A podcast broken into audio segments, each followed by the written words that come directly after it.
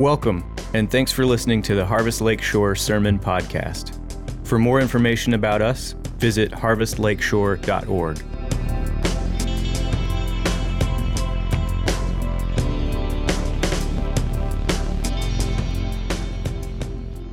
Hebrews chapter 13, verses 1 through 6. Let brotherly love continue. Do not neglect to show hospitality to strangers, for thereby some have entertained angels unawares. Remember those who are in prison, as though in prison with them, and those who are mistreated, since you also are in the body. Let marriage be held in honor among all, and let the marriage bed be undefiled, for God will judge the sexually immoral and adulterous. Keep your life free from love of money and be content with what you have, for he has said, I will never leave you nor forsake you. So we can confidently say, The Lord is my helper. I will not fear. What can man do to me? This is the word of the Lord. You may be seated. Thank you, Amy. Well, as we are coming to the end of Hebrews, we're going to be finishing up Hebrews next week. Uh, but as we've come to the end of Hebrews, there's this kind of feeling uh, that you get as you're uh, going through the last chapter of Hebrews.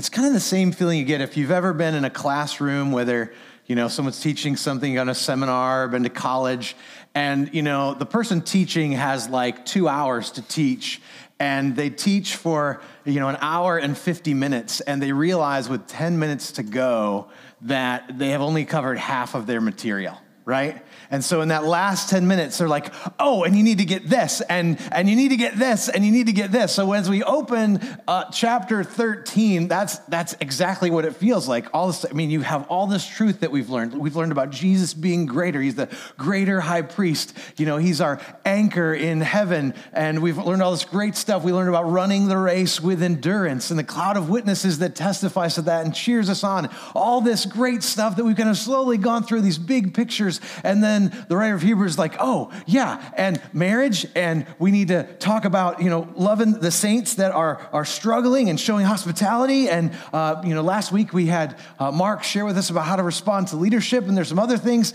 uh, that we'll talk about next week.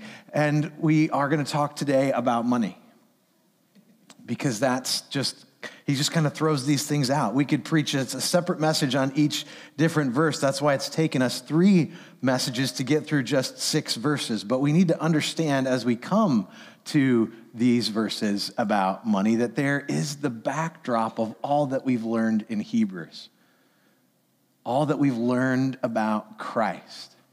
There is a temptation that we could have if we just open up to chapter 13 and just kind of pluck these verses out and have them completely stand on their own, but they don't stand on their own.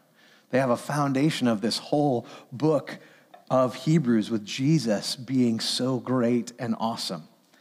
And in fact, as we come to this passage, oh, even though money is referenced in the first few words of verse 5, we're going to be focused on verses 5 and 6. This morning's message isn't about stewardship. This text isn't primarily about stewardship. It's actually not primarily about money at all. It's about contentment. It's about the heart, and money just kind of is the window into our souls as to how content we are. So, we're going to look at three observations about contentment from these verses. But before we do that, let's pray because we need God's help. Father, we need you this morning. We've declared that already in song. But we need you as we come to this passage of Scripture. I ask God that you would help us to see Christ and know how these verses are informed because of the great work that Christ has done.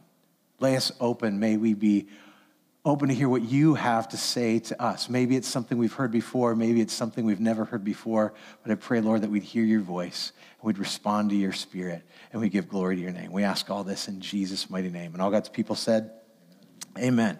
Well, observation number one is this contentment is a heart attitude. Contentment is a heart attitude. Look at verse 5. The author of Hebrews says, Keep your life free from the love of money and be content. Keep your life free from the love of money. So, does that mean we should have money? Should we even have money at all? If I don't have it, I don't have to love it, I don't have to deal with it. Well, no, I mean, there is a necessity for money. Money provides food for us, money helps provide shelter. If you don't have money, you can't do the things of life. Some people would say, well, we shouldn't have any money. And I'm like, well, you got to have some money because, like, if your car breaks down, if you don't have money, you're going to also lose the car. And then you're not going to be able to drive anywhere and you're not going to be able to go to your job. You're not gonna, there's just like this cascading effect if you don't have money or you don't have ways to make transactions. And the Bible would encourage us, well, don't stop working, don't stop making money, because the Bible speaks, we're not going to go to every passage, but it speaks of hard work, it speaks of giving, it speaks of giving and receiving wages, it speaks about investing, it speaks about saving, it speaks about being thrifty. But in today's first world economy, that economy has gone far beyond providing for our needs. The first world philosophy seems to encourage us to not only have what we need, but to have what we want. And it pushes us to want to have what we don't have. It pushes us to want what we don't have, and it even can push us to want what other people have. And so we live in a world that operates on an economy in many ways of covetousness. There's never enough. Just a little bit more. I mean, that's, that's what John D. Rockefeller said when someone said, Well, how much do you need? I mean, this is still the richest man in, uh, you know, at least in U.S. history. And still, even if you adjust for inflation, he still is the wealthiest man. He's still, he's still wealthier than the, the richest individuals that we have today eh, by comparison. And when asked how much is enough, he, he said, a little bit more. That's, that's the heart. But here's the reality, friends money is not the problem. The love of money is the problem. Because scripture presents that loving money is dangerous. Here's a few verses 1 Timothy 6, 9, and 10. But those who desire to be rich fall into temptation, into a snare, into many senseless and harmful desires that plunge people into ruin and destruction. For the love of money is a root of all kinds of evil. So, uh, just again, like it's not the root of all evil, but it is the root of all kinds of evils. It is through this craving that some have wandered away from the faith and pierced themselves with many pangs. Money can be dangerous. Loving money can be dangerous, rather. Jesus said in Matthew 6 24, No one can serve two masters. Either he will hate the one and love the other, or he will be devoted to the one and despise the other. You cannot serve both God and money. So we must be aware of Scripture's warning. And there are many places we could go, those are just a few. And wealth is a gift from God. We need to understand that wealth is a gift from God. Money is a gift from God to be used to provide for us. But it is difficult, and we need to acknowledge that. It is difficult to have wealth and not trust in that wealth. We have to be honest, it, it is difficult. Our material possessions often focus us on things that we want, things that we think we want. I mean, I just know the material possessions I have can, can easily focus my gaze horizontally and on the things I don't have.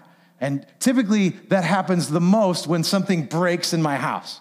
You know, something leaks, something, you know, breaks, and you got to fix it, and you're focusing on, I got to do that. And like, oh, well, if I just had this, I wouldn't have had to be doing this kind of thing. Or if my house wasn't so old, and I start to think just about natural stuff or the things that I don't have. Or when the cupboard breaks, well, you know, if we just had a newer kitchen. And it goes on and on. And it doesn't matter how big your house is. Those temptations were the same when I had half a room in college as when maybe someone might have a thousand square foot home or 2,000 square foot home or a 5,000 square foot home. Doesn't matter how much you have. The wealth that we've been given does, can be a, a temptation to think about temporary stuff. Jesus said Mark 4:19 to the in the parable of the sower, the deceitfulness of wealth and the desire for other things comes in and, and chokes the word. It, it can choke the word. We just have to be aware of that. Kent Hughes says wealth can enslave so that one becomes possessed by possessions, comforts, and recreations. Now, it's a, it's a good test for us to ask the question how do we respond? Now, this is, this is a good way to kind of test do I love money? Well, I think I've been helped to, to answer that question in seasons of my life. Do I love money when uh, it's taken away from me or it's lost? Lost because I lost it, lost because the economy changed and it no longer has value. Well, different things. So, what, what happens in your heart? How do you respond? What comes out when your stuff is taken? Or when you have to give it when you don't want to? It's a good test. Again, it's not about how much you have. Because after being in Liberia, where they have very little, it was obvious they're dealing with the exact same struggles that we are. Because it's a heart issue, the desire for more, the desire to have a larger house or a larger church building or to have this thing or to have that thing. And it, it, it, can, it can bubble up. And Martin Luther helpfully said, he said, there, there are three conversions necessary the conversion of the heart, Obviously, when we come to Christ, the conversion of the mind as we renew our minds as we are in Christ, and the conversion of the purse. We do it because it's, it's a fruit. It, it, it, it exposes what's going on in our heart. The, the money and how we use it and how we handle it exposes what's going on in our heart. So, what does it look like to be free from the love of money? If it doesn't mean that we give every little thing that we have away and never have money, Though some of you who don't like to manage the budget and you'd prefer a barter society would think that that would be better, what, what does it look like to be free from the love of money? Well, it looks like this just a few things. When money is a tool and not an idol.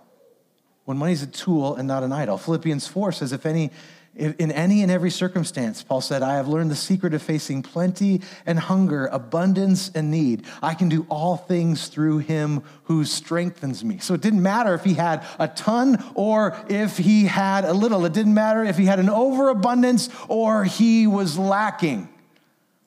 Money for him was a tool, it was something that he, he used because he, it didn't matter. He could do all things through Christ who strengthens him. When you believe, you have enough. So money is a tool. That, that helps us to know when we're free from the love of money. But when you believe, you have enough. Ecclesiastes 5 says, Whoever loves money never has enough money, or never has money enough. Whoever loves wealth is never satisfied with his income. 1 Timothy 6 to 8, but godliness and contentment is great gain. For we brought nothing into the world, and we cannot take anything out of the world. But if we have food and clothing, with these we will be content. When you have enough. So, not like what you perceive is enough, but when in your heart you can say, Yeah, we, we, have, we have enough that God's provided. That's when you're free from the love of money. Those who, who always crave more, will, will turn away from God when their, when their Christianity brings material subtraction rather than material addition.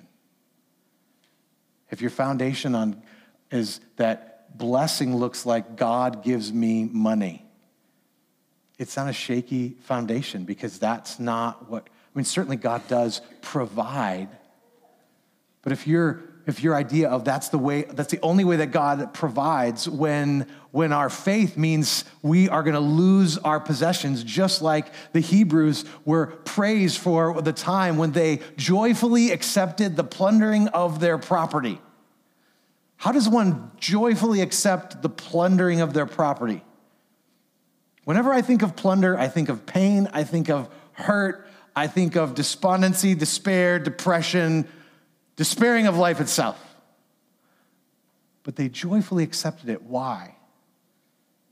Because their material possession weren't, weren't the things that they loved. They had a greater hope in heaven. So when you believe you have enough, when your possessions point you to the provider more than the provision. So, yes, we are given possessions, we are given blessings. The giver gives gifts. But those things are meant to point us to the provider. They're meant to point us to his great provision. They're meant to point us to worship. 2 Corinthians 6:10 at the end of that verse it says having nothing yet possessing everything. That makes no sense to the person who doesn't know Christ. What do you mean having nothing but possessing everything? Did you have too much to drink at New Year's? Because that doesn't make any sense. No, having nothing but possessing everything. When you have Christ, you don't have to have stuff to satisfy you because you're satisfied in Christ. When you're satisfied in the provider, you're not dependent, your joy isn't dependent on what the provision is. So being content trusts the provider over the provision.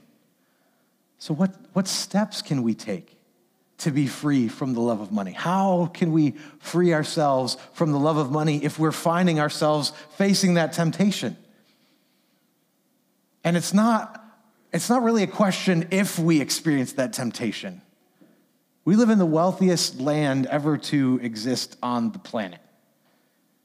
We experience a measure of wealth, as we know. I'm not meaning to make anyone feel guilty. We, we just experience a measure of wealth that most in the world don't understand or don't even comprehend. So it is a temptation for us. So how do we fight against that?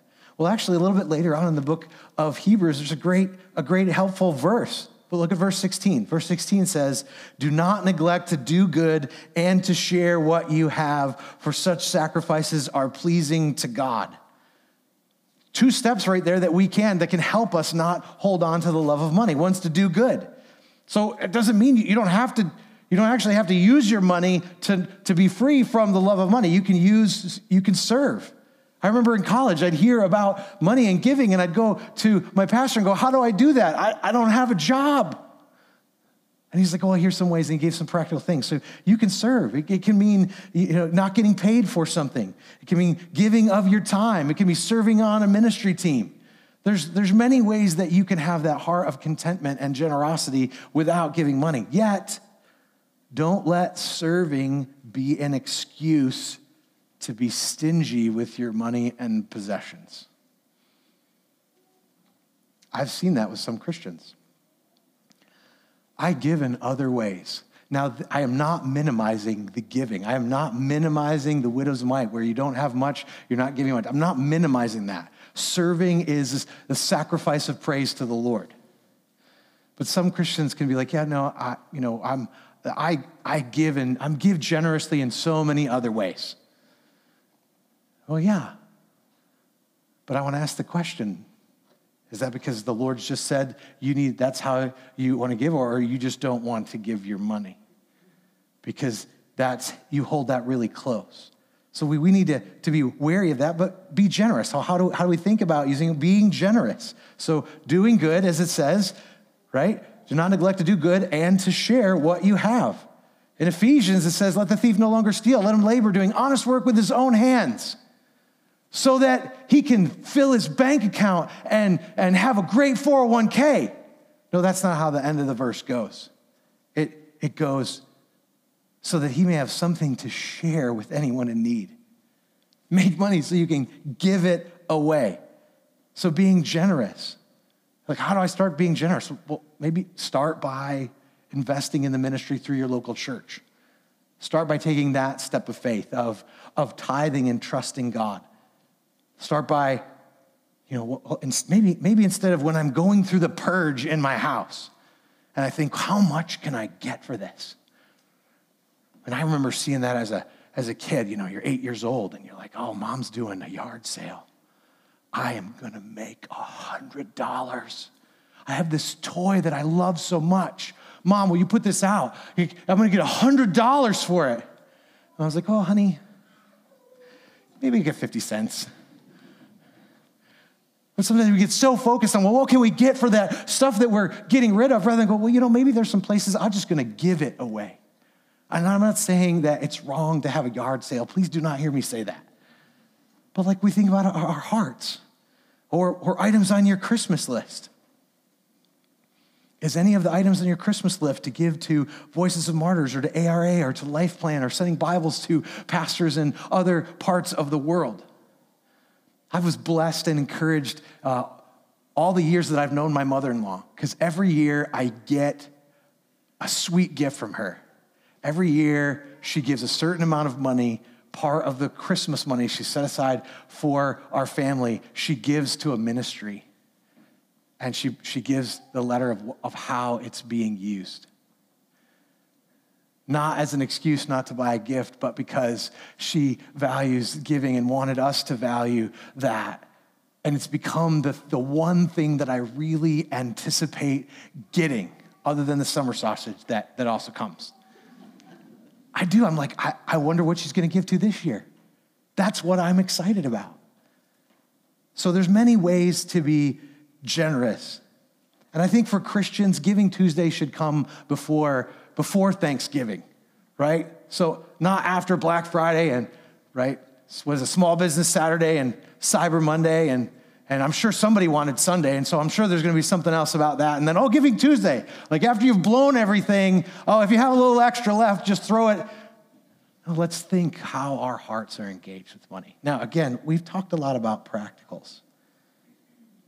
And taking these steps can free you from the love of money, and they can be helpful. But we must avoid the danger that actions alone are, are what helps us to be free from the love of money because contentment is a heart attitude. Money is not the problem, the love of money is the problem. We're called to be lovers of God, we're called to love others, we're called not to love money. So it's really our focus. It's not so much about not doing this, it's about being a lover of God and then a lover of others, being content and trusting the provider over the provision. Because the way of this passage isn't just on the first few verses of this of verse 5. It's really rooting contentment not in this action of what you do to free yourself from the love of money, but what is it that your heart needs to be inclined towards and given to? Look at verse 5 again. Keep your life free from the love of money and be content with what you have. For he has said, I will never leave you or forsake you. Contentment comes from knowing the Lord's presence. Not that all those practical things aren't helpful to be used and that we wouldn't take steps, but contentment comes from someplace else. Being content trust that the Lord is near. I will never leave you or forsake you. There was a story that I heard about from ancient times that tells of a king who suffered from a certain malady. I don't know what it was. And he was advised by his wise men that he would be cured if the shirt of a contented man were brought to him to wear. Okay? The search began for a contented man, but no, none, but none could be found. So emissaries were sent to the edges of the realm, and after a long search, a man was found who was truly content, but he had no shirt. The consensus of enduring wisdom is that contentment comes from a source other than things or possessions. It's not the, the point of that is not give away your shirt. The, the point is that contentment comes from a source that's other than our possessions. We can be content when the source of our contentment is not found in the false security that we get from owning stuff. No, contentment comes when we rest in the presence of God, which is with us always, because He's the one who never leaves us or forsakes us. And if you are here this morning and you've never trusted in the Lord Jesus Christ and you're like, I, I don't feel God's presence. Well, the response to that is to come to him humbly and confess your sins and know that he sent his son Jesus to pay for your sins and you trust in him because when you trust in Christ, he sends his Holy Spirit who is called the helper. The helper, the Holy Spirit, part of the Godhead comes and is with you all the time. No matter if you run from him, you can run to the back of this field, you can get on a plane and go to the farthest parts that you can go. You can put on scuba gear and dive as deep as you can in the ocean, and that Spirit of God is with you everywhere you go. Everywhere you go.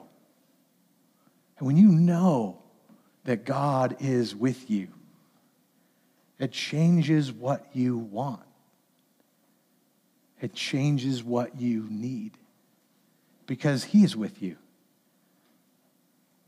being aware. We, we're called to pray at all times in the Spirit, and sometimes we don't really know what that looks like because we think prayer is only like when we put our knees on the ground and we pray by ourselves. But practicing His presence, and I don't necessarily like that phrase, practicing His presence, because I don't know why we're practicing like He is present.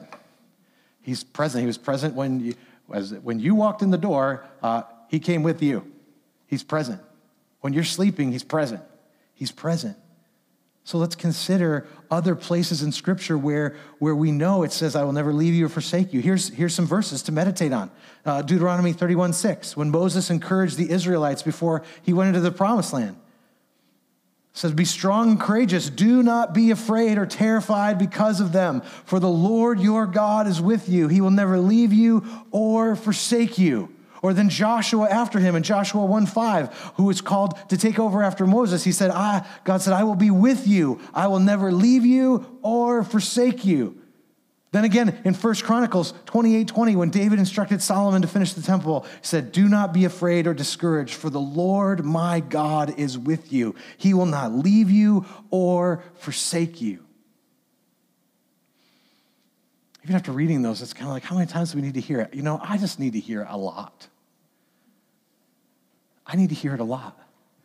So if you need to hear it a lot, don't be discouraged. Be like, yeah, I've learned that before, but I just can't seem to, like, yeah, I get it. I, I, I need to hear it. I need to hear it again and again and again. And those are just helpful things to be reminded. The Lord is present. The reason we have anxieties about money and not ultimately is not ultimately that we will not have enough. The reason we're anxious is because we don't see God. We don't see God. If we're out somewhere going for a walk and I'm with small children or I'm with my children when they're small and they and they they start to get hungry and they feel dehydrated, if they're off by their own, they're going to start to be like, oh, I need to, I need to find something. I need to think about what's going on. I don't, I don't feel great. But if I'm with them, oh, dad's here. He's got money. No big deal. We're going to be fine. When you see God, you're fine. That's why Jesus says, seek first the kingdom. Seek first the kingdom. You don't have to be anxious. We'll talk about that when we get to the Sermon on the Mount after the first of the year. Remember, Jesus said this before he left. In Matthew 28, he said, All authority in heaven and on earth has been given to me. Okay, so just, just a reminder there's no one in the universe that has more authority uh, because nobody else in the universe has any, because Jesus ultimately has all of it. He has all of it. All authority in heaven and earth has been given to me. And then he said, And behold, I am with you always to the end of the age. There's no secret unpacking of that word always in the original, it, it means always means every day, every moment, every waking moment, every sleeping moment, He is with you always to the end of the age. So our contentment comes from knowing His presence, being content, trusting the Lord is near. Well, the third observation is this contentment comes from knowing the Lord has promised to help. Because after he says, I will never leave you or forsake you, in verse 6, he says, So we can confidently say, The Lord is my helper. I will not fear. What can man do to me? Being content means trusting the Lord's going to help. Not just that he's there, but like he's going to actually do something about it. He's our helper. We know from Psalm 50:10 that every beast of the forest is mine, the cattle on a thousand hills. Maybe you don't have a picture. Maybe you've ever seen cattle on a hill. But a thousand hills filled with cattle? He's got, he's got plenty. He's got more than enough. But oftentimes, it's not us believing that he has more than enough. Our contentment can often be because God hasn't given me enough of that more than enough. I mean, the way that he's provided for me is not enough. Clearly, he took a nap and didn't realize we have some greater need here that, that needs to happen. No, being content trusts how the Lord chooses to help. So we can confidently say, The Lord is our helper. I will not fear. But we have to trust in the way that He has helped. In The Rare Jewel of Christian Contentment by, by the Puritan Jeremiah Burroughs, he wrote this You worship God more by contentment than when you come to hear a sermon or spend half an hour or an hour in prayer or when you come to receive a sacrament. These are only external acts of worship but contentment is the soul's worship. To subject itself thus to God by being pleased with what God does. Contentment is being pleased with what God does, not just pining with what He hasn't done. Because He has done so much. That's why it's so helpful to be in fellowship with other believers, to be knitted together with other believers in a small group so you can be known and know, so you can be encouraging one another, so they can remind you, look what God has done. Because in, in the struggles of life, we, we get these blinders and we just kind of look in front of us and we kind of think, ah, oh, like this hasn't happened. God must not be working. And when I'm in my small group, my, my brothers and sisters, they kind of peel the blinders back and go, no, look, look, God's working. When I'm ready to quit everything. No, don't, don't quit because God is working. Look, He already has provided. Just you need to see it. He has been your helper. It's not just He will be your helper in the future. Maybe if you do the right stuff. No, He has been your helper because he already met your greatest need by sending Jesus to the cross and he sent his helper to be with you and we can see evidence that in every stage of your life. True contentment comes from resting in God's care. So inflation can rise. It can rise. I don't know about you, but when I read about it, um, contentment is not the fruit that immediately comes when you read about inflation. I don't know about you. You have to work to be reminded that God is sovereign the economy could completely tank and we can be content. We can lose all of our earthly rights. But we can confidently say, The Lord is my helper. I will not fear. What can man do to me? Arthur Pink said, Contentment is the product of a heart resting in God. It is the blessed assurance that God does all things well and is, even now, making all things work together for my ultimate good. Being content, trusting that the Lord will help and how he will help. So it is resting in his care. It is resting knowing that he is our helper. Because when you focus on God, you take your eyes off your stuff. So it doesn't matter how much or how little stuff you have, you have God. When we get to heaven, we're not going to take any of this stuff with us. But we are going to love heaven. I guarantee you're going to love heaven. You're going to love heaven so much more than anything that you've experienced in this world. Why are you going to love it? Because you get God.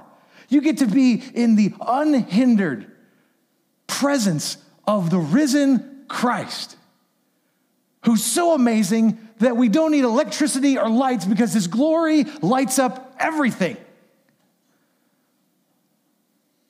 And because of what Jesus has done, we get God now. We can come boldly to his the throne of grace and find mercy and grace to help in time of need. So contentment comes from knowing what the Lord's promise comes from knowing that he's here. Now, in closing, I just want to share a story that, that I learned of recently of the amazing lengths that people will go for money or to find contentment for money or with money or with treasure. In 2010, an eccentric millionaire by the name of Forrest Fenn launched a treasure hunt when he announced that he had hidden a chest that had an estimated worth of $1 million in treasure. Not just cash, $1 million in treasure. And he hid it in the Rocky Mountains. Tens of thousands of people set out to search for the treasure, some of them obsessively. Because Fenn published in his memoir, in his memoir The Thrill of the Chase, he, he published to get families into the great outdoors. He, he put a little incentive inside the book with a, a 24 line poem that he claimed contained the clues to finding this treasure which was a 10 by 10 chest of gold that he'd hidden somewhere in the Rocky Mountains. One woman searched for the treasure about 300 times.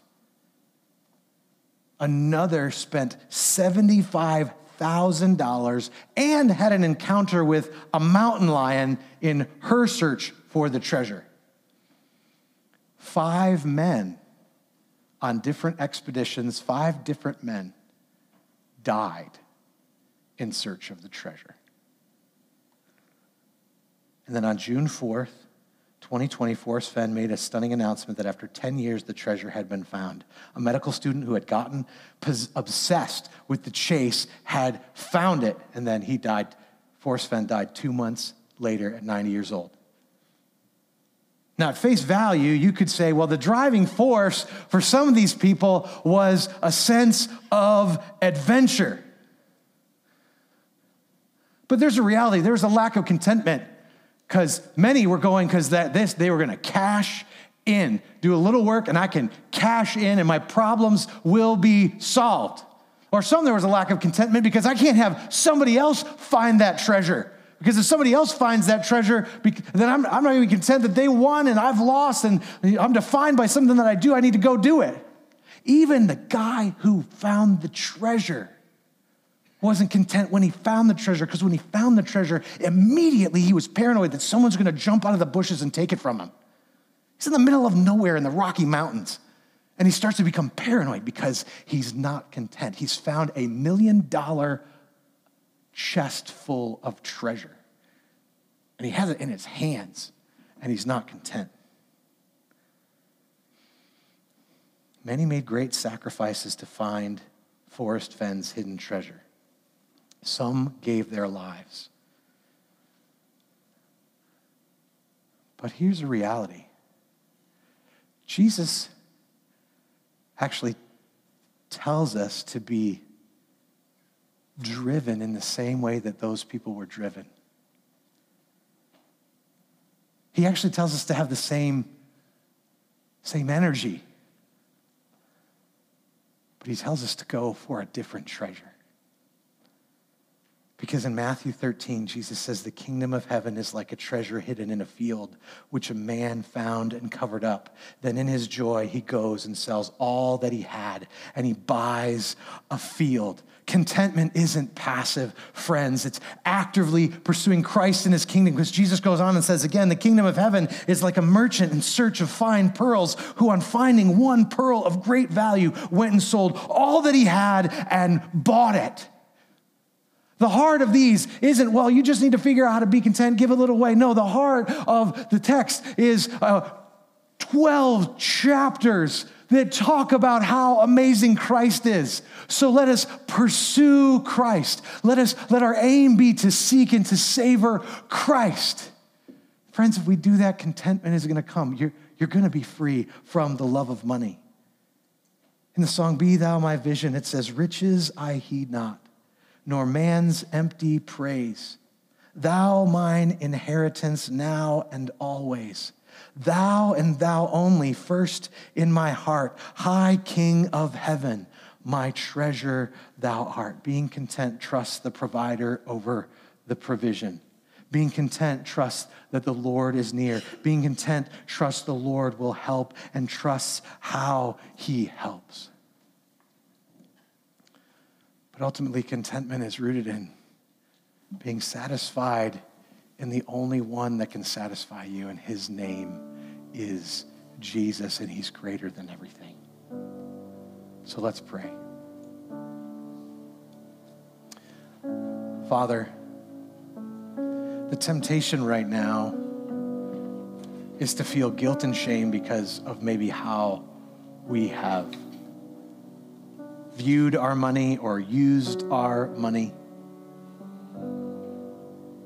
Or the temptation could be we need to go do something right now. But the thing that we need to do most, Lord, is we need to sit at the feet of Jesus and be amazed how great he is and knowing that he is with us, that he will never leave us or forsake us. You've confirmed that for us at the cross and with the resurrection and his reminder that he is always near. You are always near. So I pray, Father, we be aware of that right now. We ask this in Jesus' name. Amen. Thank you for listening to the Harvest Lakeshore Sermon Podcast. Harvest Lakeshore exists to glorify God through the fulfillment of the Great Commission. For more information about us, visit harvestlakeshore.org.